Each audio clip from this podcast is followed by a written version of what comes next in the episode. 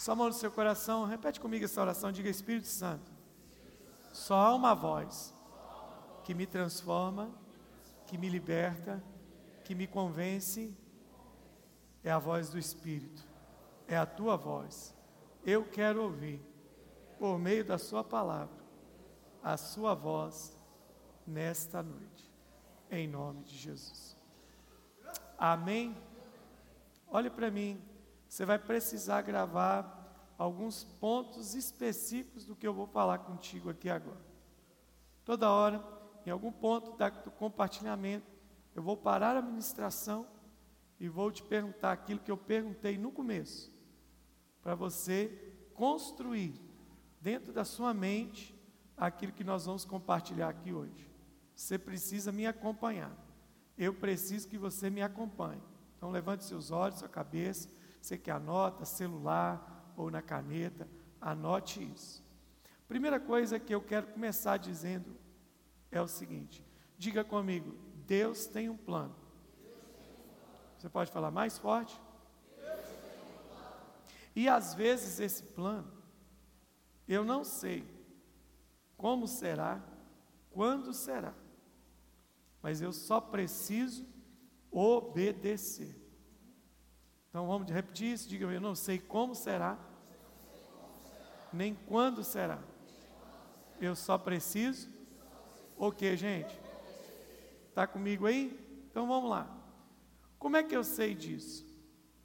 Porque teve um momento que o profeta Jeremias, né, eu fiz o serviço direitinho de manhã, eu tinha esquecido a referência, acabei me lembrando. Jeremias 29, 11. Deus usa a boca do profeta Jeremias para dizer assim: Eu é que sei os pensamentos que eu tenho a vosso respeito, diz o Senhor. Pensamentos de paz e não de mal, para vos dar o fim que desejais. Essa frase é, no mínimo, contraditória. Por quê? Porque Jeremias é o profeta que vai profetizar em todo o contexto que Israel ia ficar o quê? Cativo 73 anos na Babilônia. Então ele está dizendo assim: ó, vai acontecer esse negócio ruim aqui mas eu é que sei o pensamento que eu tenho sobre vocês. Então Deus está dizendo: eu tenho um plano. Eu não sei como, eu não sei quando, eu tenho que obedecer. Então, esse é o entendimento central que você precisa ter aqui agora. Agora vamos para o próximo. Qual que é o próximo? É uma pergunta que você deve se fazer. Todo mundo que está aqui, desde a primeira pessoa sentada aqui até a última cadeira lá atrás. Qual é a pergunta que eu devo me fazer? Onde, onde eu entro em tudo isso? Onde eu me encaixo em tudo isso? Deus tem um plano. Eu não sei como, eu não sei quando. Eu só tenho que obedecer. Mas eu preciso fazer uma pergunta. Senhor, Espírito Santo, como eu me encaixo em tudo isso? Na última semana, final de semana nós recebemos uma dose cavalar da palavra de Deus, nós quase sofremos uma overdose de tanta mensagem que nós ouvimos. Né? Aí ontem eu fiz um vídeo para você que está no grupo, ou alguém que te enviou, você que recebe os vídeos, manda para alguém que está vindo com você. Qual que é a questão? O que, que nós vamos fazer com tudo isso que nós temos recebido? Se você não tem um, um, um plano, ou pelo menos um pensamento, né, de que quando você recebe algo muito precioso, o que que você vai fazer com isso? Né? Você vai ficar perdido nessa caminhada. O que está dentro de você precisa ser destinado de alguma forma a alguém a uma situação de alguém. E aí, o que, onde nós vamos entrar hoje? O que, que nós vamos entrar hoje? Nós temos falado esse mês de agosto, praticamente todo, sobre a igreja prevalecente dos últimos tempos, que é a igreja do sobrenatural. Vocês ouviram aqui de fé, vocês ouviram de projeção, do Deus que nos leva, do Deus que nos usa, do Deus que está fazendo sinais, prodígios no nosso meio. Isso é a igreja que vai resistir nos últimos tempos é a igreja do sobrenatural. E a última vez que eu compartilhei com vocês sobre o sobrenatural foi uma, uma, um compartilhamento chamado A Simplicidade do Sobrenatural. Então anda comigo mais um pouco agora. Deus tem um plano. Eu não sei como, eu não sei quando, eu só preciso obedecer. Mas eu também devo fazer uma pergunta: onde eu me encaixo em tudo isso? Após essa pergunta, eu preciso entender também que a agenda do sobrenatural de Deus para mim e comigo não é uma agenda igual o que tem sido pregado dentro da igreja evangélica brasileira em alguns segmentos, não é todos, mas alguns que o sobrenatural precisa de protocolo, de cenário. O que, que eu estou dizendo? Tem gente que vai precisar de fazer um cenário para que o sobrenatural aconteça. Tem gente que pensa que o sobrenatural precisa de um protocolo. Qual que é o protocolo? Isso, isso, isso isso, e depois disso vem o sobrenatural. Não.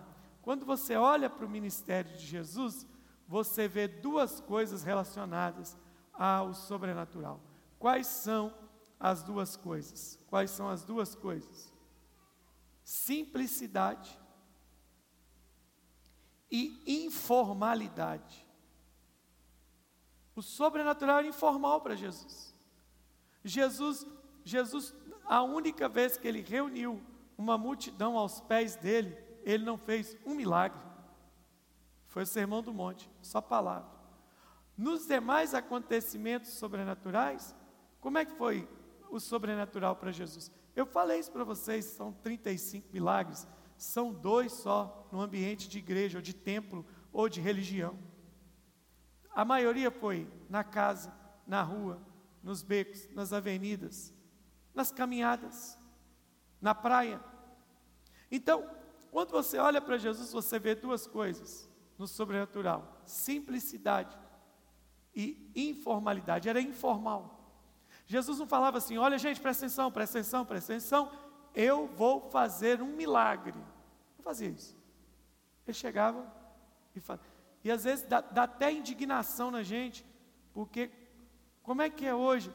Não sei você que já orou para alguém ser milagre, receber um milagre, alguém que já recebeu um milagre através de você. Primeiro, primeiro passo que você quer fazer é o quê? É criar um protocolo formal para o sobrenatural. Você fala assim, então vamos fazer uma oração. Aí você começa a mentalizar uma oração que pode impressionar a Deus a fazer aquilo que você está pedindo. Aí você começa até amaciando o ego de Deus. Você começa assim, ó oh, grandioso Deus. Se você falar, ó oh, pequeno Deus, ele não vai fazer. Então duas coisas vão acontecer: simplicidade e informalidade. Jesus nunca fez um pano de fundo para o sobrenatural acontecer. No Velho Testamento também é a mesma coisa. É a mesma coisa. O Elias, ele não faz a dança da chuva para chover Israel. Ele só joelha. Ele não convoca os levitas para tocar tambor, para tocar harpa, para tocar corneta. Ele simplesmente mete a cabeça no joelho e fala com o cara: tem alguma coisa no céu? Não. Sete vezes, seis vezes teve não. E o que que tem? Tem uma nuvem do tamanho de uma mão de homem. Então pode ir que vai chover. É isso. No Velho Testamento era assim: o Eliseu, a água daqui é venenosa. A cidade até é boa, o problema da água é que ela é venenosa, ela é ruim. Então tá, gente, pega ali um prato de sal e, e traz aqui para mim. Aí serve o prato de sal. Então, leva lá na fonte e joga na fonte, pode beber da água à vontade. Era assim. Era assim. Entende? Aí Deus impulsionava esses caras para uma informalidade. O menino da mulher morreu. Aí chegou Eliseu, deitou em cima dele. E aí vai eu hoje querer deitar em cima de alguém, olho no olho, boca na boca, para poder ressuscitar alguém. Não, o sobrenatural não tem uma receita, o sobrenatural tem um meio. Sabe qual é? a fé. E aí, o que, que acontece? Jesus era assim, olha como é que era Jesus. Mestre, se quiseres, podes tornar-me limpo. Capítulo 8, verso 1 de Mateus. Eu quero ser limpo. E vou embora. Mandou trazer uma água, mandou trazer um sal, não vou fazer nada. Eu quero. Então, uma mulher que há 12 anos, do fluxo de sangue, sofria daquele mal lá, vindo, pensando consigo, se eu somente tocar na hora do seu manto, serei curado. Quem me tocou? Aí a mulher chegou, seus, você está perdoado, você está salvo, pode ir. Teve protocolo, simples e informal. Jesus o tempo todo está nos ensinando que a igreja que vai se mover no sobrenatural é uma igreja que cada vez mais aparece menos e ele aparece mais. Aleluia. Vocês estão aí comigo, gente? Eles a gasolina toda na conferência? Diga aleluia. E hoje eu quero voltar alguns ensinamentos para vocês. Eu já sei, porque vai ter gente que vai falar para mim assim: o senhor já pregou isso, e vou continuar pregando até que alguém aprenda. Paulo fala essas coisas, os quais não me canso de vos anunciar. Jesus disse: outra vez vos digo, mais uma vez vos digo. Eu quero trazer vocês hoje a uma análise, um compartilhamento do livro que eu mais amo em toda a Escritura Sagrada. Eu amo todos, toda a Bíblia, mas esse eu guardo nos meus preferidos. No meu preferido, porque para mim ele é o marco zero. Amo os evangelhos assim. O evangelho está aqui na primeira prateleira, assim, porque a vida de Jesus, é o ministério de Jesus, é a obra de Jesus. Está aqui na primeira, guardadinho, inalcançável. Mas bem pertinho, assim, um meio centímetro só abaixo, está o livro de Atos dos Apóstolos. Eu tão fanático com Atos dos Apóstolos que uma vez eu falei que eu ia decorar Atos dos Apóstolos, seus 27 capítulos e todos os seus versículos, eu ia decorar, de tanto que eu amei, porque para mim é o marco zero, é onde Jesus sobe e a igreja emerge, onde aparece os primeiros, os primeiros líderes, os primeiros, os primeiros cristãos ali na terra, é onde a igreja é estabelecida. E quem escreve escreve Atos é o médico amado Lucas. Ele escreve o Evangelho, carrega seu nome, escreve Atos dos Apóstolos. Lucas é um gênio. Lucas é um gênio. Porque o cara que escreve um Evangelho desde o nascimento de Jesus, com pesquisa cronológica, fala todo o ministério de Jesus até a sua ressurreição, e já emenda em uma segunda carta, que é Atos, exatamente do ponto onde Lucas terminou, para um homem chamado Teófilo. Ele é um gênio. Só que mais do que isso, Lucas faz isso propositalmente, intencionalmente. Lucas quase que está dizendo assim: eu preciso que vocês vejam algumas coisas que estão claras nos textos e umas coisas que representam a ordem do texto. E aí, quando a gente começa a entrar em Atos, você vai memorizar agora. Você que já leu Atos, ele é tão simples. Se você leu Atos uma vez só, uma vez em toda a sua vida, ele inteiro, uma vez só, você vai lembrar de Atos inteirinho. Atos inteirinho, assim como os evangelhos, você vai lembrar de tudo. E o Lucas, inteligentemente, ele vem narrando o crescimento progressivo da igreja, o crescimento cronológico da igreja. Como, se você já leu Atos, olha como é que vem a sua mente fresquinho. Ó. Capítulo 1, últimas palavras de Jesus e ascensão. Jesus, último discurso, reúne ali aproximadamente 500 pessoas que viram ele, ou melhor, as pessoas que viram ele 40 dias ressuscitado foram aproximadamente 40 pessoas. Ele chama os discípulos e ele vai fazer seu último discurso. E aí, quais foram as últimas palavras de Jesus? Os discípulos começam com a pergunta: Mestre, É este o tempo que restaurarás o governo de Israel?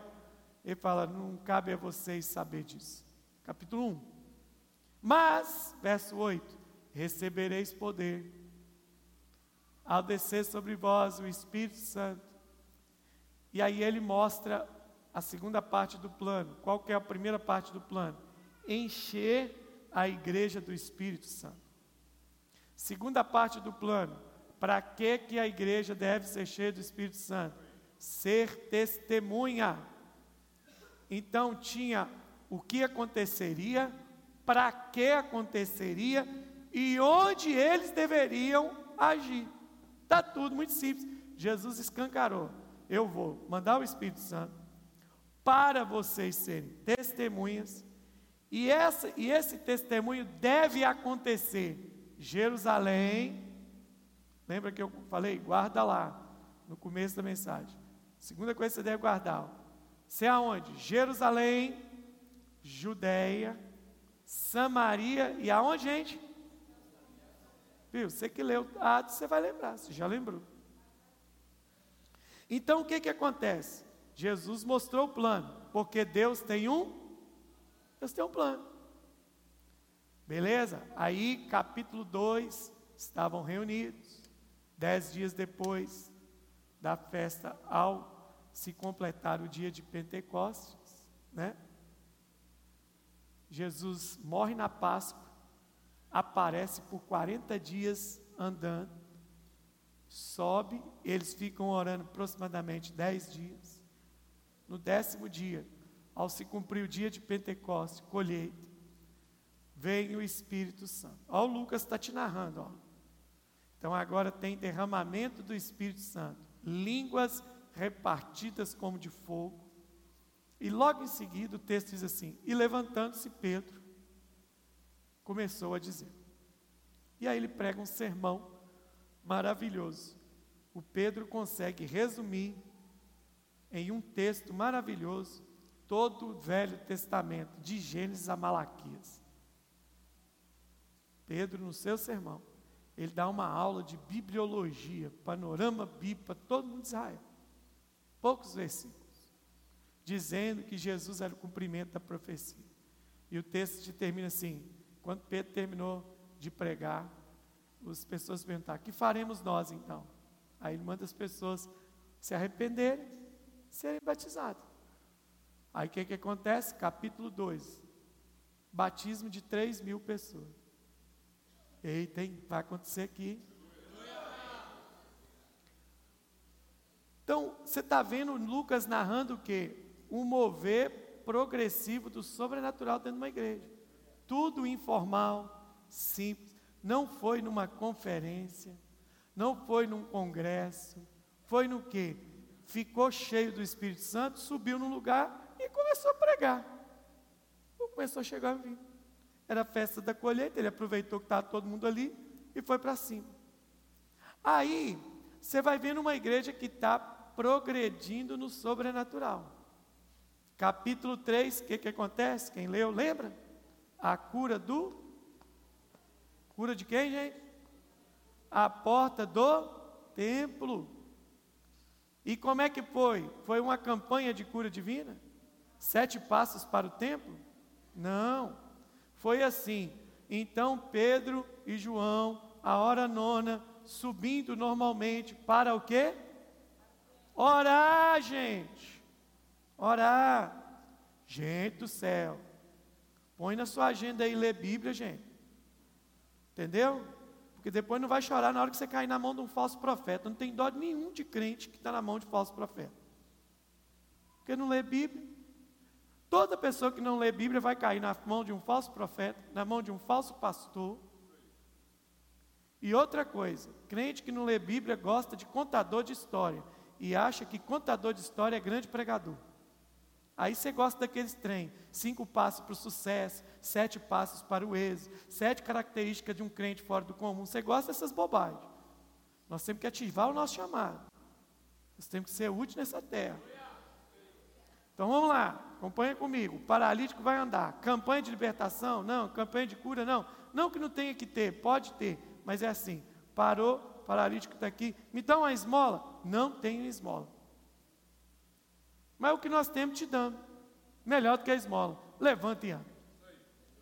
Não falou assim, cerca todo mundo aqui, cerca, faz uma corrente forte agora. Se não for forte, ele não levanta. Só falou assim, levanta e anda, cara. Então continua mover. Aí você está acompanhando o quê? Que vem então as perseguições. Mas dentro dessas perseguições, nós temos mais o que, minha gente? Gente se convertendo. Entre o capítulo 3 e 4, vai ter uma outra colheita de quase 5 mil pessoas. É um mover sobrenatural, cotidiano, simples e informal. Chega no capítulo 4, o que, que a gente vai identificar no capítulo 4? A perseguição continua, mas aí vem uma onda de mover, uma onda de mover financeiro dentro dessa igreja. Qual que é o mover financeiro? E ninguém tinha por si mesmo aquilo que era seu. Tudo era comum entre eles. Porque quem tinha duas propriedades, vendendo uma, repartia com outra. Então, isso, mais do que os milagres, muito mais do que os milagres, os milagres, Roma estava olhando assim: ah, é milagre, são curandeiro, nós já viemos Jesus fazer isso. Mas quando a igreja primitiva começou a nivelar financeiramente as pessoas, aí incomodou Roma, porque a igreja primitiva começou a libertar as pessoas da cadeia financeira. E aí vai narrativa, capítulo 5, primeira tragédia para trazer temor, Ananias e Safira morrem. Aí, meu irmão, tá, quem está comigo aí? Estou te dando um panorama rápido, sem entender intencionalmente onde é que eu quero chegar. Capítulo 6, nós vamos ter um primeiro problema administrativo na igreja. Que, que o povo falou assim? As viúvas estão sem comer. Né? Mas qual que eram as viúvas? As viúvas que eram viúvas, às vezes, judias de maridos não judeus. Então estava dando esse conflitozinho ali na igreja. Né? E aí vem uma declaração que é linda de se falar, mas não é muito boa na prática. Os apóstolos falam assim: Nós não deixaremos o ministério da oração e da palavra para servir à mesa das viúvas. Eu não gosto dessa expressão. Por quê? Porque agora os apóstolos vão ser monge, só orar e ler Bíblia? Só ficar por conta de pregar? Aí levantam sete diáconos, cheios do Espírito Santo, e aí, entre o capítulo 5, 5, tragédia, 6, os primeiros diáconos, 7, o primeiro mártir, que é Estevão, pegaram o diácono. Irmão, essa igreja era uma violência. Dá uma lida no sermão de Estevão, ele era só o diácono da igreja. Sermão dele, em nível teológico, dá um pau no sermão de Pedro. Sermão dele é mais detalhado do que o de Pedro ainda. Aí aquela tragédia toda. Matam Estevão pedrada e a gente lê, o final é lindo, não é? Eis que vejo os céus abertos e o filho do homem de pé à direita de Deus. Aí mataram ele. Aqui que entra um negócio. O que que entra aqui? Até o sete, a igreja tinha estacionado em dois mandamentos de Jesus. Jesus disse: o poder é para ser testemunha em Jerusalém e na Judéia, em Samaria e até os confins da terra. Só que até os seis, a igreja estava estacionada em Jerusalém. E aí, queridão, quando você está estacionado Deus vai arrumar um jeito de te empurrar. Deus vai dar um jeito de te acelerar. E Deus sabe que só tem um modo de pôr a mim e a você pianinho no plano dele. Sabe como é que é? Põe 8-1 aí. Olha o que, que Deus faz para arrumar um jeito da gente acelerar. Vamos lá. Leia bem forte. Um, dois, três, vai.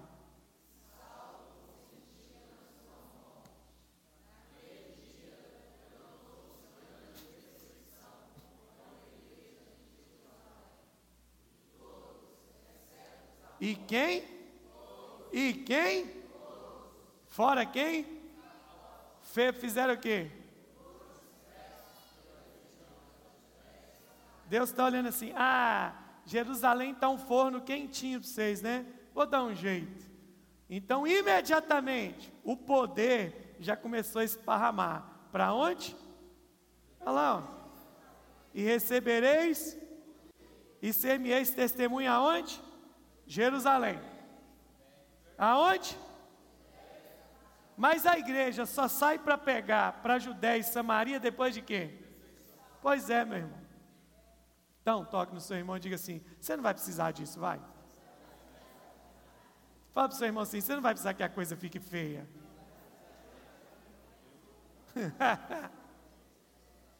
Porque não, não, tem uma coisa que move melhor o crente, o cristão, aquele pseudo que consegue conhecer a Bíblia, do que uma situação. Irmão, quando o bicho pega, Deus está olhando assim: hum, esqueceu de me buscar.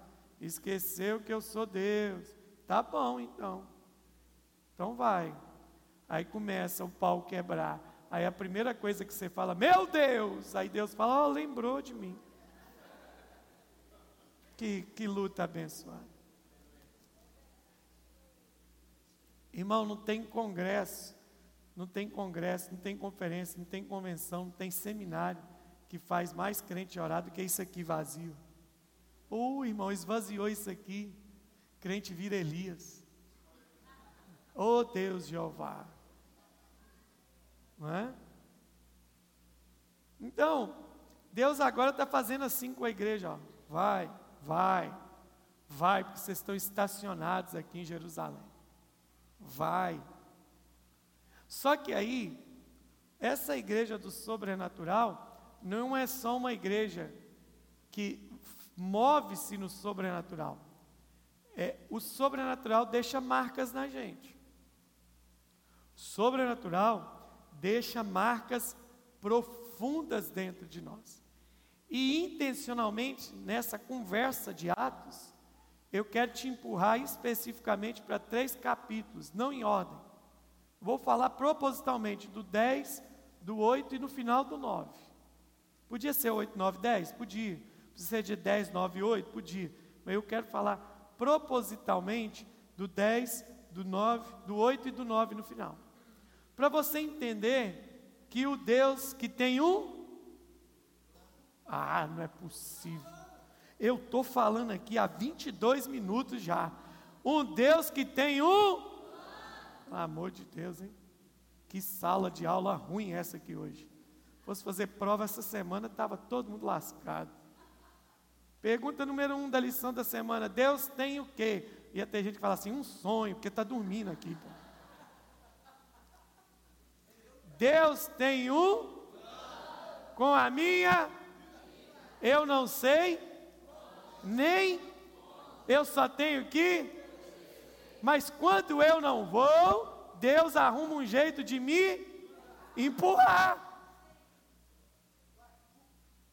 Entendeu? Deus vai arrumar um jeito.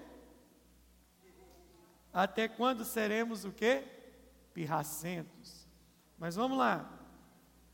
É um Deus que tem um plano. E eu vou, e, e eu só vou falar do plano de Deus porque eu li o livro inteiro. E dar spoiler é fácil. Mas quem está vivendo o contexto é difícil. Por que, que, por que, que você tem um testemunho de milagre? Porque você passou por um perrengue, uma coisa que você não conseguia resolver, você clamou a Deus, Deus interveio. Aí sabe o que é bonito quando a gente conta o testemunho? Você começa a contar os testemunhos da perspectiva de Deus. Você fala assim, porque Deus tinha um plano comigo. Mas no dia que você passou esse perrengue, você não sabia disso não. Você estava reclamando. Fala a verdade. Depois que o negócio passou, você falou assim: Deus é perfeito em tudo que faz. Mas na hora que o negócio apertou, você não falava que Deus era perfeito. Você deu trabalho para Deus. Eu dei trabalho para Deus. Nós somos chatos, pirracentos, obstinados, em muitos momentos nós somos o quê? Incrédulos. Nós somos uma pedra no caminho de Deus fazer alguma coisa. Mas no final tudo é bonito. Quem já recebeu cura, que foi para o hospital?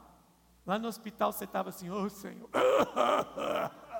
Seu plano é perfeito. Você não, você estava lá assim, tem misericórdia. Tem misericórdia. Oh Deus, me mata agora não, Deus. É assim que a gente funciona. É ou não é, gente? Mas eu, como li o livro, sei o plano de Deus. É igual o casal que casou e começa a relembrar da história. E fala assim: nossa história foi igual a música do Tales. Nossa história foi escrita pelo dedo de Deus. Mas quando Deus põe o dedo na ferida, ninguém gosta. É? Então vamos pensar comigo. Deus tem um. Ah, graças, obrigado, Jesus, pelo menos. Vamos lá. Eu não sei, nem, mas eu só tenho que. Esse obedecer significa que esse sobrenatural vai precisar tirar daqui de dentro para fora algumas coisas. Capítulo 10 de Atos. Deus tem um. Qual é o plano de Deus no capítulo 10? O plano de Deus no capítulo 10, vamos lembrar, Vamos lembrar. A testemunha tinha que ser em Jerusalém, Judéia. Vamos lá comigo? Só que a igreja. E os confins da terra. No 8, a igreja já chegou em Samaria. Então até aí tá beleza. Tá faltando o que agora, gente? E a igreja tá morninha. Quentinha aqui, porque é tudo pertinho. Jerusalém, Judéia, Samaria, é tudo o mesmo país. Jerusalém, Judéia e Samaria é tudo no mesmo ambiente geográfico. E Deus falou que a unção sobrenatural não era para isso. E aí Deus então falou assim: é, eu preciso deixar umas peças no tabuleiro aqui para poder acontecer o, o, meu plano infalível. E no capítulo 10, Deus tem um plano. Qual que era o plano? O evangelho iria alcançar o mundo militar. E junto com o mundo militar, o ambiente militar, o plano de Deus por tabela era alcançar a Europa. Guarda comigo, confins da terra.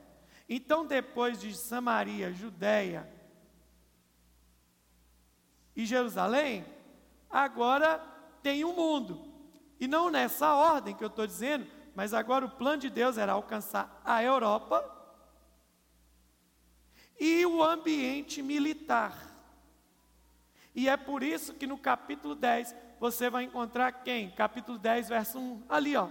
Morava em Cesareia um homem de nome Cornélio, centurião da corte chamada italiana.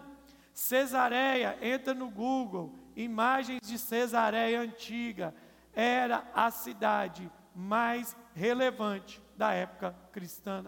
Era uma das três maiores cidades. Cesareia, Constantinopla teve tanto, eh, teve tanto destaque. Roma também era legal, mas Cesareia era um negócio de louco. Cidade futurística, cidade avançada.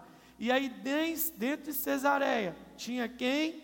Tinha um homem que foi alcançado pela experiência sobrenatural. E Deus queria, no seu plano infinito, começar a propagar o evangelho na Europa, começando por Cesareia, onde tinha um centurião da corte italiana.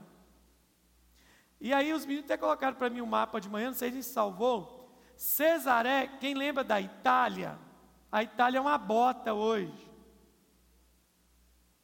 E aí vem a segunda coisa que eu vou repetir 200 vezes até acabar a mensagem hoje. Diga, amigo, Deus tem um plano? E agora qual é a segunda coisa? Diga assim: quem está perto? Guarda para mim na sua mente. Olha lá o mapa lá, que bonitinho. Estar tá ruim isso aqui, hein? Isso! Ali, ó. A Europa está. E, pegaram um mapa antigo, hein, velho? Mas tá, tá bom esse aqui, não tá ruim não. Esse está bonitinho. Aqui, gente, ó. Depois vocês me arrumam um laser. Está aqui, ó. Isso, obrigado. Obrigado. E aí, meus irmãos amados, meus irmãos amados, está vendo aqui, ó? Mediterranean Sea. Você não está lendo, mas está escrito isso aqui, ó. Mar Mediterrâneo. Vamos ler o texto que você vai entender melhor. Volta para o texto. Olhou o mapa já. Vamos lá. Dois. Piedoso, temente diante de Deus com toda sua casa, que fazia muitas esmolas ao povo e de contínuo orava a Deus. Três. Esse homem observou claramente durante uma visão cerca da hora nona do dia um anjo de Deus que aproximou dele e lhe disse: Cornélio, este fixando nele os olhos e possuído de temor, perguntou: O que é, Senhor? E o anjo lhe disse: As tuas orações, as tuas esmolas subiram para a memória diante de Deus. Ele está tendo experiência. Agora envia mensageiros aonde, gente? Vamos lá, minha gente, aula de geografia. Cornélio está onde? Em C? E agora ele está mandando enviar homens a Jope. Jope é uma cidade costeira do mar Mediterrâneo. Mediterrâneo Cia, que eu te mostrei ali. E quem está em Jope? Que tem o sobrenome o quê? Lembra da pergunta? Quem está? Quem está perto? Repete comigo. Quem está perto? Quem está perto? Responde quem está perto. Não é pergunta. Quem está perto? Pedro. Quem é o apóstolo mais perto de Cornélio? Aí manda os homens lá. E aqui começa o problema. Por que, que começa o problema aqui, meu povo? Adivinha por quê? Deus vai ter um problema com Pedro.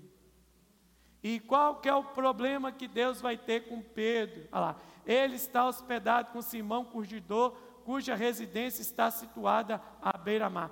Deus quer pegar Pedro que está perto, Deus quer pegar Pedro que está perto, trazer para Cesareia, para anunciar o evangelho do reino, ao Cornélio, estabelecer a base da igreja em, na Europa, na Itália. Então, manda lá buscar o Pedro. E aí, Deus, sabendo que ia precisar do Pedro, já começa o processo do amaciante em Pedro. Porque Deus vai ter um problema com Pedro. E qual que é o problema que Deus vai ter com Pedro? Com o estômago dele. Com a cultura étnica culinária de Pedro. Porque Deus já sabe o que é está rolando.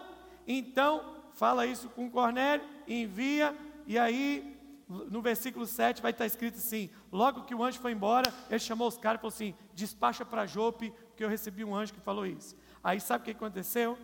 Versículo 9. No dia seguinte, indo eles de caminho, estando já perto da cidade, subiu Pedro ao eirado. Onde é que Pedro foi? Ao eirado. Pedro foi para a parte maior da casa, que a gente chama de terraço.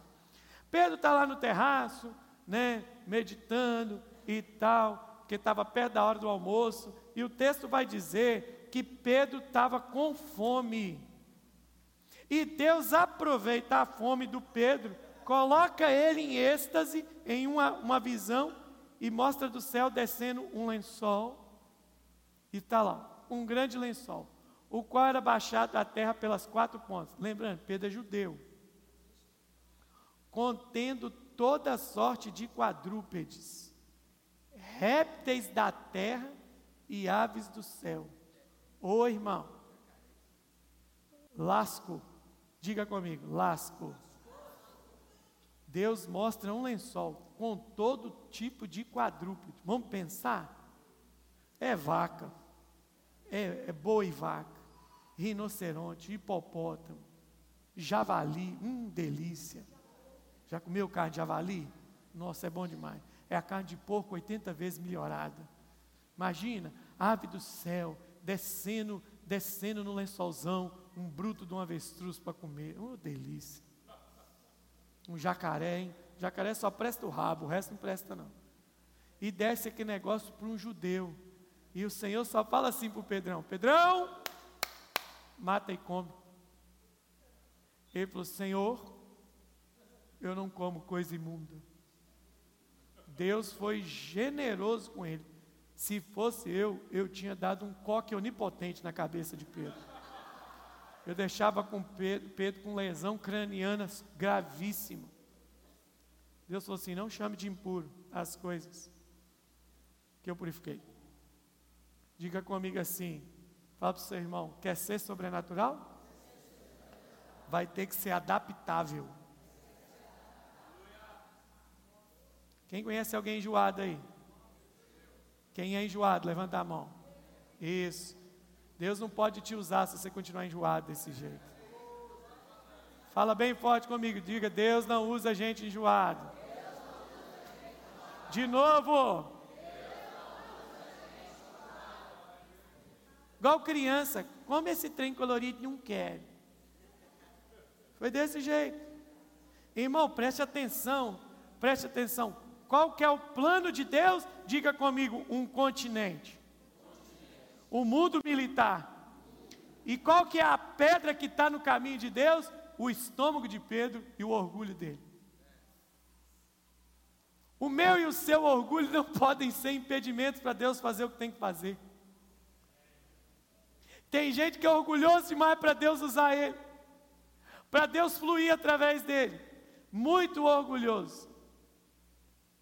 Eu brinco que vai ter gente que vai ter que aprender a pedir perdão na grande tribulação.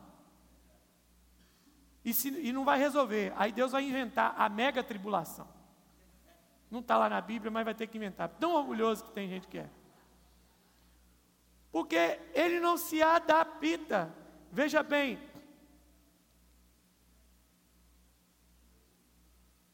Aí o texto vai dizer: Pedro está perplexo por causa da visão, no verso 17 os homens chegam e o Espírito do Senhor falou assim: esses homens estão aí, estão te procurando, verso 20, levanta e vai com eles, não duvida de nada. E Pedro descendo, então eles contam, Pedro vai com eles, e aí quando eles encontram com, a, com Cornélio, acontece um, um avivamento e a casa de Cornélio foi tomada pela glória de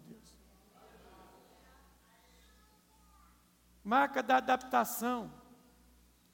Gente que é sobrenatural é adaptável. Eu não estou mandando a igreja ser adaptável ao mundo, não. O mundo está batendo na nossa cara aí de princípios que eles querem que a gente quebre. Nós não vamos quebrar.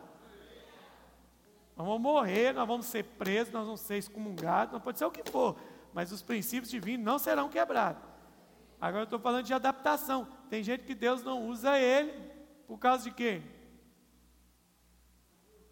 Por causa de frescuragem. Um dia teve um profeta aqui na igreja, foi engraçado, mas pensando depois no caso, eu falei, coitada dessa mulher. O Bibi vai lembrar disso.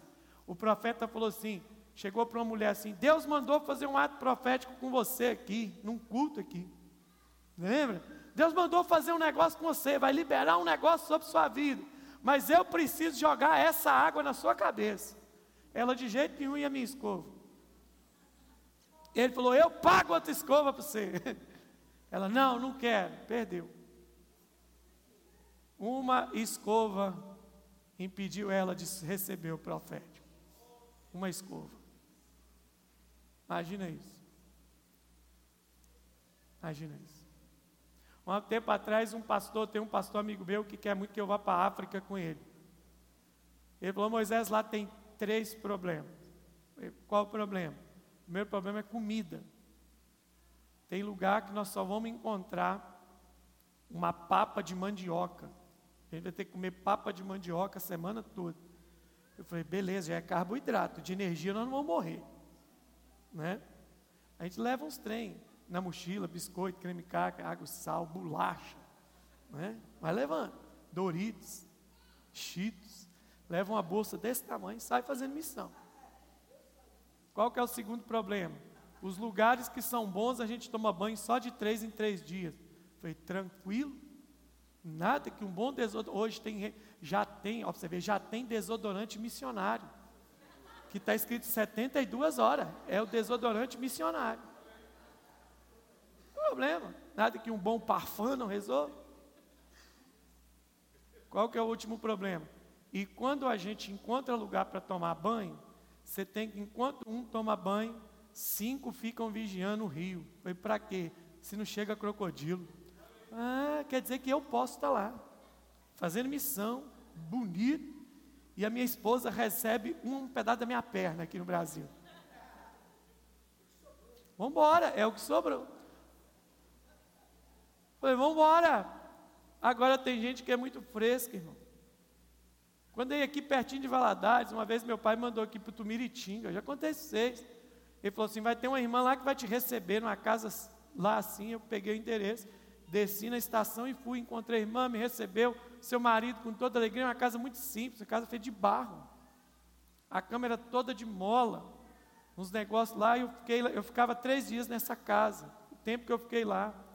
E aí teve um dia que ela falou assim: ó, eu vou fazer um almoço, uma delícia para você. Você gosta de frango caipira? Eu falei, gosto demais. Quem não gosta de frango caipira? Mineiro que não gosta de frango caipira, igual o crente que não gosta de céu, gente. Né? Mineiro que não gosta de frango caipira. Eu falei, claro que eu gosto. Então amanhã nós vamos fazer o frango caipira. Ela me levou no quintal. Ela falou, vou pegar aquela lá para você, que é a galinha caipira lá.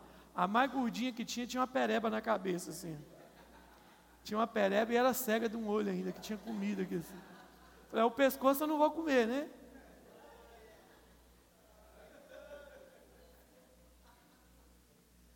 A comida dela não estava muito saborosa, no fim das coisas.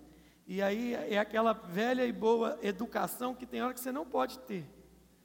Eu terminei de comer com muito gosto, muito custo, aquela coxa de frango que você precisou de 152 mastigadas para ela, ela vir. E ela falou assim: está gostando? Eu, uhum. Ela pegou uma concha e jogou mais duas vezes no meu prato. Assim.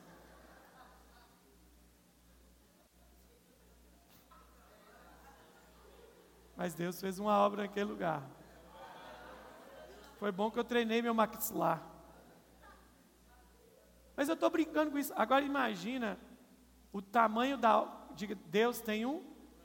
Qual é o plano de Deus? Um continente, um exército. E qual que é a pedra de tropeço? O estômago de um apóstolo. Nós estamos falando de um apóstolo.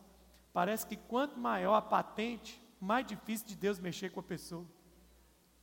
Irmãos, tem irmãos que, deixa eu te falar uma coisa, não tenham só para o pejorativo que eu vou falar, mas é triste. Tinha uns irmãos que eram uma bênção, era uma bênção. Eles eram uma bênção quando era pobre. Eles não tinham nada, só tinha a Deus. Por isso que é bem-aventurado os pobres de espírito. Irmão, tem gente que, deixa eu falar com você, o diabo entrou na vida dele na forma de uma moto, na forma de um carro, na forma da casa financiada, na forma de um salário melhor. Porque parece que quanto mais alta a nossa patente, mais difícil de Deus usar a gente. Nós estamos falando de um apóstolo que Deus está tendo um problema com ele, com o estômago dele. É brincadeira o negócio desse. É brincadeira o negócio desse. Nós, se queremos ser sobrenaturais, temos que ser o que? Adaptáveis. Adaptáveis.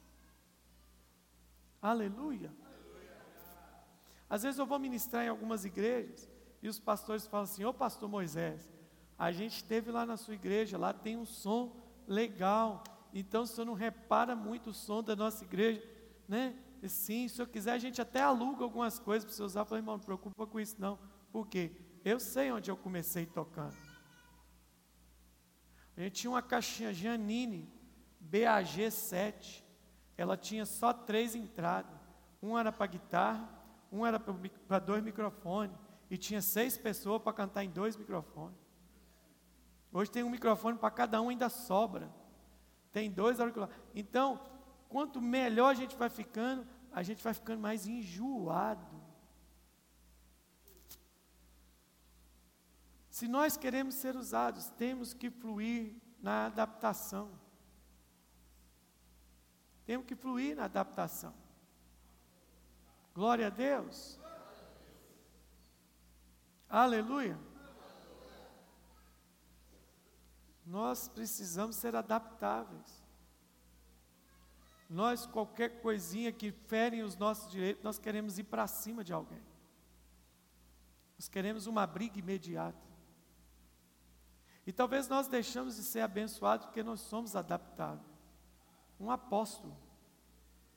Um apóstolo. O cara que andou com Jesus, o cara que andou nas águas, o cara que viu Jesus ressuscitado, o cara que foi eleito o pastor da igreja de Jerusalém, o camarada que pregou e três mil aceitaram Jesus. Agora está tendo um problema com seu estômago para poder avançar com o Evangelho. Ele precisava ser adaptado. Ele precisava se adaptar. Ele tinha necessidade de ser adaptável. Quer uma coisa? Se você não quer ser adaptável, eu vou falar um conselho para o solteiro: não casa. Se você não quer se adaptar, não case. E para os casados, tem um conselho da parte de Deus para você: já era. Já era. Você vai casar com uma pessoa que tem uns costumes tudo diferente do seu. Mania. Você tem que se adaptar. Você tem que entender. É? Vamos seguir que o tempo já está voando, já voou, melhor dizendo. Deus tem um. E no capítulo 8, vou para o 8 para fechar no 9. No capítulo 8, Deus tem um. Qual que é o plano de Deus no capítulo 8? Alcançar o mundo financeiro e o continente africano. No 10, Deus quer alcançar a Europa e o mundo militar. No 8, Deus quer alcançar o mundo financeiro e o continente africano. Quem está no capítulo 8? O tesoureiro etíope da rainha de Candace. Onde é que fica a Etiópia? África. Tesoureiro mexe com o quê? Dinheiro da rainha. Não é pouco dinheiro que nem o meu e o seu, não. É muito. E Deus tem um, e o plano de Deus às vezes é esquisito. Quem são os eunucos? Homens que trabalham para um monarca ou uma monarca.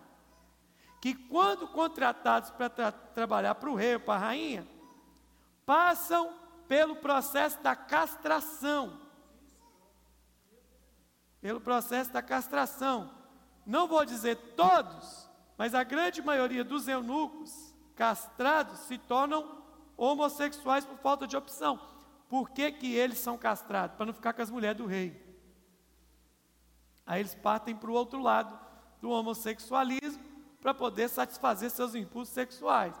Então, olha o que está na cabeça de Deus começar uma obra na vida de um etíope castrado num continente. Deus é muito doido. Só que para isso, Deus agora vai ter que despertar uma das maiores marcas sobrenaturais na vida de um homem que talvez não tem quase nenhum de nós aqui hoje. O capítulo 8 vai dizer que todo mundo foi para Samaria. E quem se tornou o principal homem de Samaria na igreja primitiva? Filipe. O texto diz que, através de Filipe, milagres aconteciam, demônios eram expulsos. A Bíblia diz que as multidões estavam atrás de Filipe. Aí no capítulo 8, verso 26, Deus manifesta seu plano a Filipe e fala com ele assim: Um anjo do Senhor falou a Filipe, dizendo: Dispõe-te e vai para o lado sul, no caminho que desce de Jerusalém a Gaza. Esse se acha deserto. E ele fez o quê? Se fosse contigo, sabe o que está escrito ali? Se fosse comigo, você sabe o que estaria escrito ali? Depois, quando Deus falasse com a gente, você ia falar assim: para quê? É isso que eu ia falar. Porque toda pessoa indisponível tem um porquê e um para quê antes de fazer. Você não escutou. Se você tivesse escutado com o coração, você tinha dado um glória a Deus ou um misericórdia. Toda pessoa indisponível, Deus sempre encontra na boca dele um porquê e um para quê. Para poder justificar o que tem que ser feito. Mas termina de ler o texto para mim. Se acha deserto. Não, volta lá. Se acha deserto. Ponto, vai. Vocês estão com medo de ler, né? Ponto. Ah, ele não perguntou para quê, não. Ele não perguntou por quê, não. Diga comigo, gente, sobrenatural é disponível. Deixa eu te falar uma coisa. Sabe o que mais tem escravizado as pessoas nos dias de hoje? Tempo. Quando você fala que uma pessoa sumiu, qual é a resposta que tem na ponta da língua? Correria. Estou sem? E isso é tão chique, gente, falar isso. Tem gente que assusta quando eu falo assim, não, eu tenho tempo tempo que você quiser aí. Porque quando a gente fala que tem tempo, a gente passa uma impressão de que somos o quê? À toa. E não tem nada a ver com isso. Deus não vai usar a gente os melhores, Deus vai usar quem Ele tem na mão. Agora imagina na cabeça do Felipe, estava no auge do ministério. Ele estava num tempo que a multidão corria atrás dele. Olha o que, que Deus está pedindo para ele: você vai correr atrás de um. Deus tem um? Lembra da outra pergunta? Qual que é o plano de Deus? Levar o evangelho ao mundo financeiro e ao continente africano. Segunda pergunta: quem está perto? Responde para mim. Quem está perto? E aí, meu querido, O texto vai dizer assim: pode seguir agora, próximo versículo. Olha lá. Eis que um etíope, Enuco, alto oficial de Candace, rainha dos etíopes, o qual era superintendente de todo o teu tesouro, vinha adorar em Jerusalém. Alguma coisa já movia esse cara. Ele, veja bem, movia tanto que esse cara pagou uma fortuna num rolo do cânon bíblico. O cânon bíblico era só para gente muito, muito rico e alfabetizado. Esse cara estava lendo o rolo do cânon bíblico, estava de volta e assentado no seu carro, vinha lendo o profeta Isaías. Esse cara tinha muito, muito, muito dinheiro. Ninguém tinha cânon. Escrever naquela época era uma dificuldade. Só tinha cânon quem tinha muita, muita grana. E Deus falou assim: Eu quero entrar no mundo financeiro, eu quero alcançar a África. Segue o texto. Então disse o Espírito: Aproxima-te desse carro. Então o cara estava e o Felipe teve que vir correndo. O cara que a multidão corria atrás dele, agora está tendo que correr atrás de um. É, é isso mesmo. Meu irmão, se nós não somos disponíveis para a nossa família, como é que nós vamos ser disponíveis para o perdido? Sabe qual que é o mal do século hoje dos crentes? A agenda cheia. Se Deus precisasse te usar amanhã, tinha lugar na sua agenda para isso? Você vai perder muito dinheiro parando o que você tem que fazer para que Deus possa te usar. A pergunta é: a afirmação é: Deus tem um plano. Eu não sei quando, eu não sei como, mas eu só tenho que obedecer. E a pergunta para você é: quem está perto? Quem estava perto de Cornélio? Era Pedro. Quem está perto do eunuco? Filipe. Qual que é a pergunta para Filipe? Qual que é a palavra para Filipe?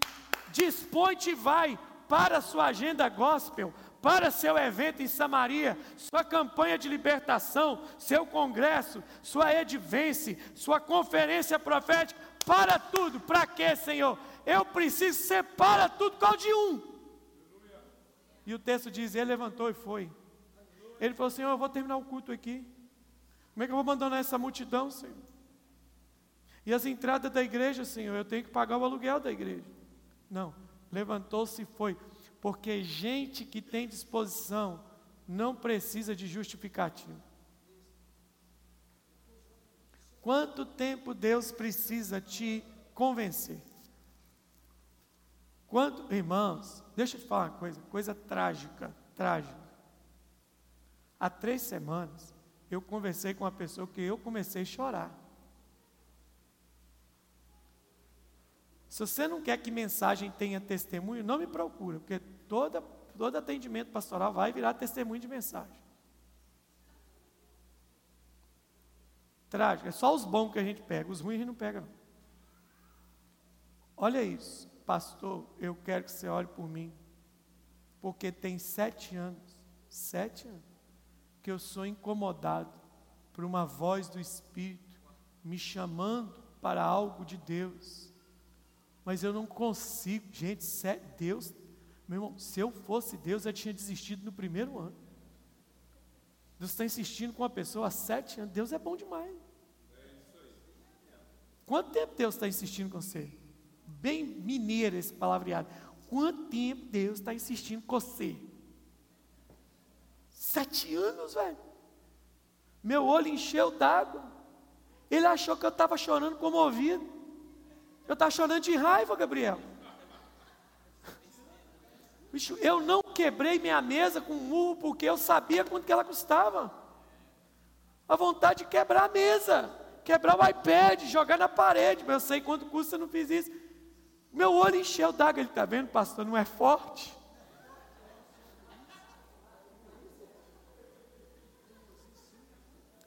Diga comigo, dispõe-te e vai.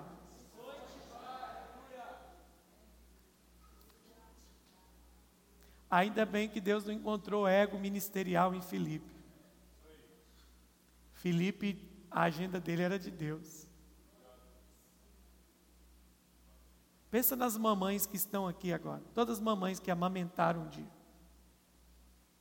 Eu sei que teve dia que vocês amamentaram, nem querendo ver a cara do seu bebê, que é trem bonito, lindo, maravilhoso, estava no seu colo.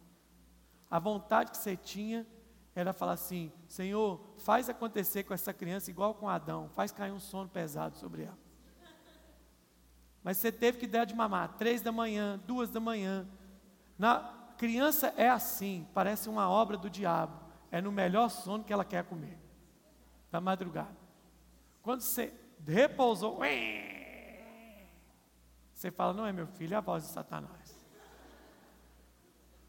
Agora imagina se o seu filho não fosse prioridade na sua agenda.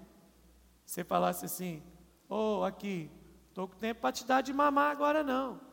Fica aí chorando, tranca o quarto, bota umas cobertas em volta para abafar o som e vai dormir". O que, que seria do seu filho? Agora, o choro de uma criança precisando amamentar é comovente. E o choro de uma alma indo para o inferno? O clamor de um perdido. Senhor, não posso não, aqui, Senhor, aqui, Senhor, aqui, ó. Tem cinco mil samaritanos aqui comigo no culto agora. Ô Felipe, é o seguinte: cinco mil samaritanos não vão trazer impacto quanto um etíope vai trazer. E historicamente, depois desse texto, você vê o evangelho chegando na África. Quem vai à África é Tomé. E acontece, sabe o que? Um avivamento na África. Porque alguém se diz, pois.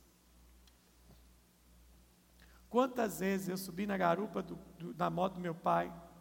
Uma vez, meu pai tinha um chevette vermelho.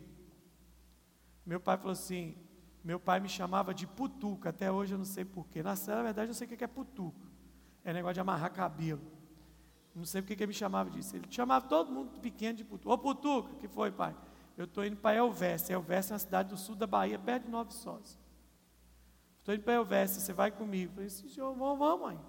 Entrava no carro e ia com ele. Aí no meio do caminho, conversa de criança. Quem tem criança sabe disso quando está viajando. Quem está viajando com criança, qual é a pergunta que mais criança faz? Para onde nós vamos? Está chegando? O que nós vamos fazer lá? Pergunta de criança. Foi, pai, que, que nós estamos indo? Nós estamos indo encontrar com uma família que teve em Valadares, recebeu um milagre, pediu que nós viéssemos. Irmãos, daqui em Elvésio é 400 quilômetros. Você pegar um carro para andar 400 quilômetros, numa época que a estrada, estrada hoje já não é boa aqui em Minas. Imagina há 35 anos atrás. Para quê? Para encontrar uma família, para pregar o Evangelho, para batizar uma pessoa. Mas e o culto de sexta-feira? Culto de sexta-feira aqui era três horários, nove da manhã, duas e meia da tarde, sete e meia da noite, lotado, ficava a gente em pé. O cara que deixa o grande evento da libertação vai atrás de uma pessoa no sul da Bahia, que eu nem sei se está convertido hoje. Mas uma semente foi plantada lá. E trinta e tantos anos depois tem uma igreja plantada lá. Alguém que estava o quê? Disponível. Ah, eu quero ser sobrenatural. Seu estômago é maior. Ah, eu quero mover sobrenatural. Seu tempo é muito importante para você. Geralmente quem fala que está sem tempo são as pessoas mais à toa que eu conheço. Porque o tempo deles só é usado para inutilidades. Último, a gente embora. Diga comigo, Deus tem um? Deus tem um? E qual que é o plano do capítulo 9? Ó, nós já rodamos pela Europa e já rodamos pela África. Qual que é o plano de Deus, capítulo 9? Deus agora quer alcançar um mundo intelectual e entrar no continente asiático. Porque o capítulo 9 de Atos, meus irmãos, para quem lê o livro de Atos, é a conversão de quem? Saulo. Saulo é de onde? Tarso. Tarso é uma cidade da Ásia Menor. E quem é Saulo? O teólogo criado aos pés de Gamaliel, membro do Sinédrio, fariseu zeloso, a mente mais brilhante do Novo Testamento. E Deus quer alcançar esse cara. Apocalipse é a carta para as sete igrejas da Ásia quem que vocês acham que abriu aquelas sete igrejas? Eu não fui. Foi você? Mas como é que o Paulo é salvo? Capítulo 9. Caminho de Damasco, parece um clarão, caiu cego.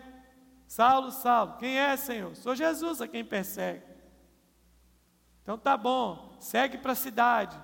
Saulo entra em Damasco, coisa maravilhosa, coisa poderosa, coisa linda.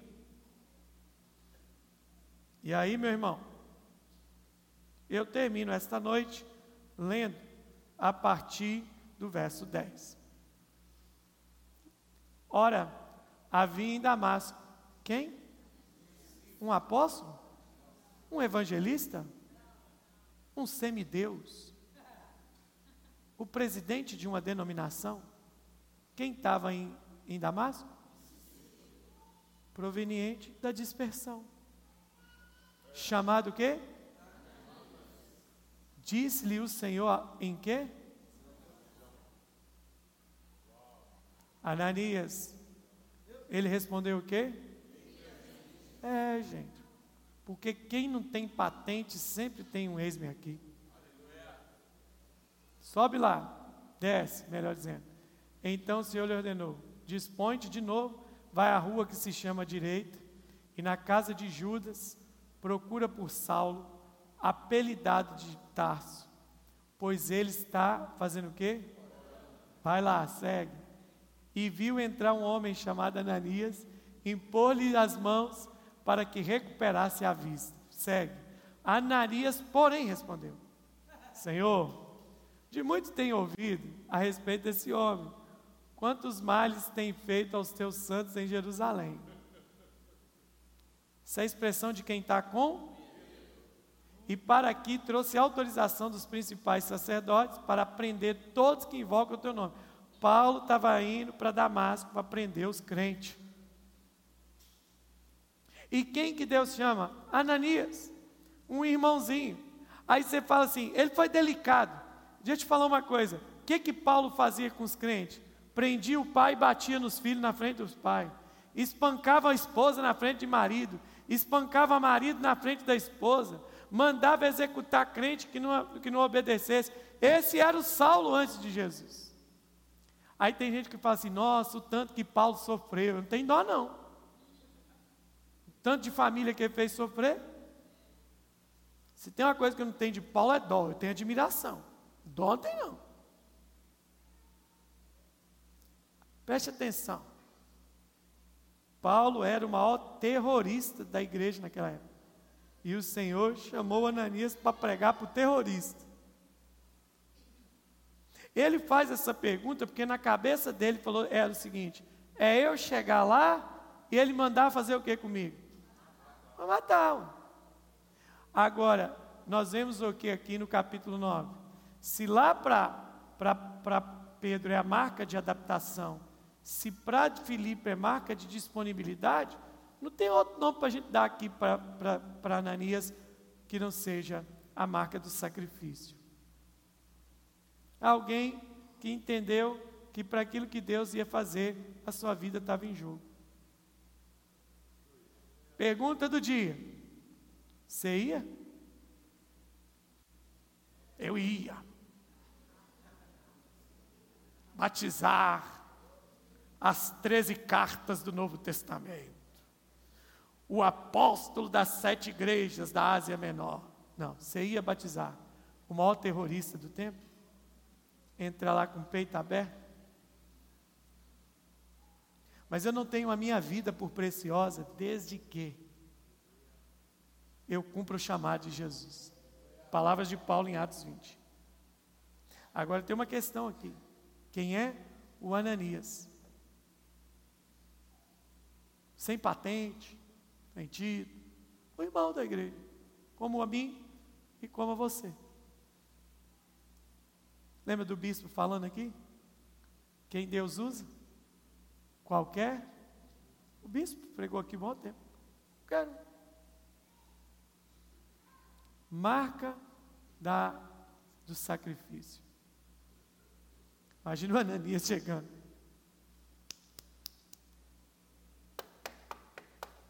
Quem é? Ananias. O que você quer? Estou procurando Saulo. Saulo, tem um cara chamado Ananias está te procurando. Pode mandar entrar. Eu vi ele numa visão. O, o irmãozinho Ananias meteu a mão em Paulo, a escama caiu, Paulo recuperou a vista. Batizou Paulo.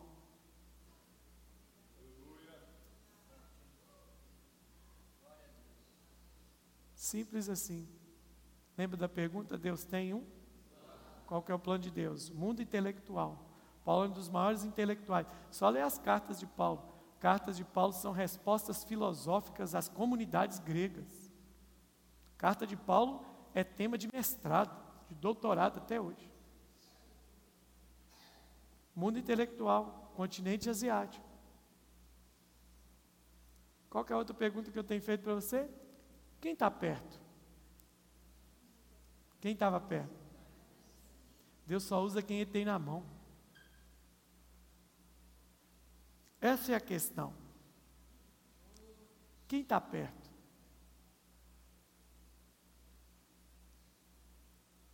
Às vezes você fala assim, Deus, oh Senhor, na sua oração piedosa, né? Você fala assim, oh Deus, Senhor podia fazer uma obra nessa empresa. Se você abrir um pouquinho o seu ouvido, Deus vai falar assim: Eu estou fazendo. É mesmo, Senhor? Então me mostra. Eu estou fazendo obra nessa empresa. Te enviei para cá. Senhor, faz uma obra nesse bairro. Esse bairro tem muita macumbaria muito isso, muito aquilo, muita violência, muita droga. Deus estou fazendo. Como o senhor fazendo? Te coloquei aí. Quem está perto? Quem está perto? Hã? Eu já, já viajando, irmão, já viajando, estive viajando, ausente aqui da igreja, eu recebo telefonema uma mensagem de gente, pastor, pastor, eu estou aqui agora com uma pessoa, igual eu recebi um tempo atrás, estou aqui com um casal que está à beira do divórcio. Eu a mil, dois mil, três mil quilômetros de distância. E eu estou falando aqui com eles que o senhor está viajando. Mas quando o senhor chegar, o senhor vai, pode encontrar com eles para mim? Eu penso comigo, quando eu chegar, eles já divorciaram. Esse casal está precisando de um milagre. Deus já plantou um milagre na frente deles, ele não entendeu que era aquela pessoa. Quem está perto? Quem está perto? Deus tem um plano. Agora, quem está perto? Somos nós. Nós somos, cada um de nós somos o quê? O instrumento poderoso que Deus tem para executar os seus planos. Seus planos. Aleluia. Vamos fazer duas coisas hoje?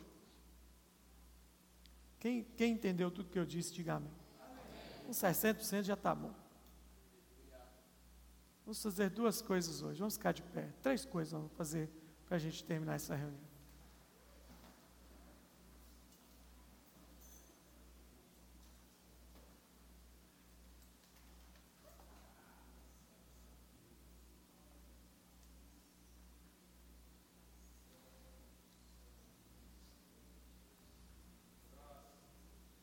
Primeira coisa, sobrenatural não tem protocolo, não. Ele é simples e informal. Espírito de Deus, Espírito de Deus fez enquanto eu pregava queimar aqui no meu coração algo muito forte, que é o seguinte: quem tem, quem aqui tem, vou, vou usar uma expressão bem popular aqui para você entender. Quem está numa, quem tem uma causa, uma situação aí na sua vida meio beco sem saída. Você já mexeu para tudo quanto é lado e não achou saída, seja, seja jurídica, seja pessoal, seja emocional. Você está numa situação que está num beco sem saída, pode ser em qualquer nível, em qualquer esfera.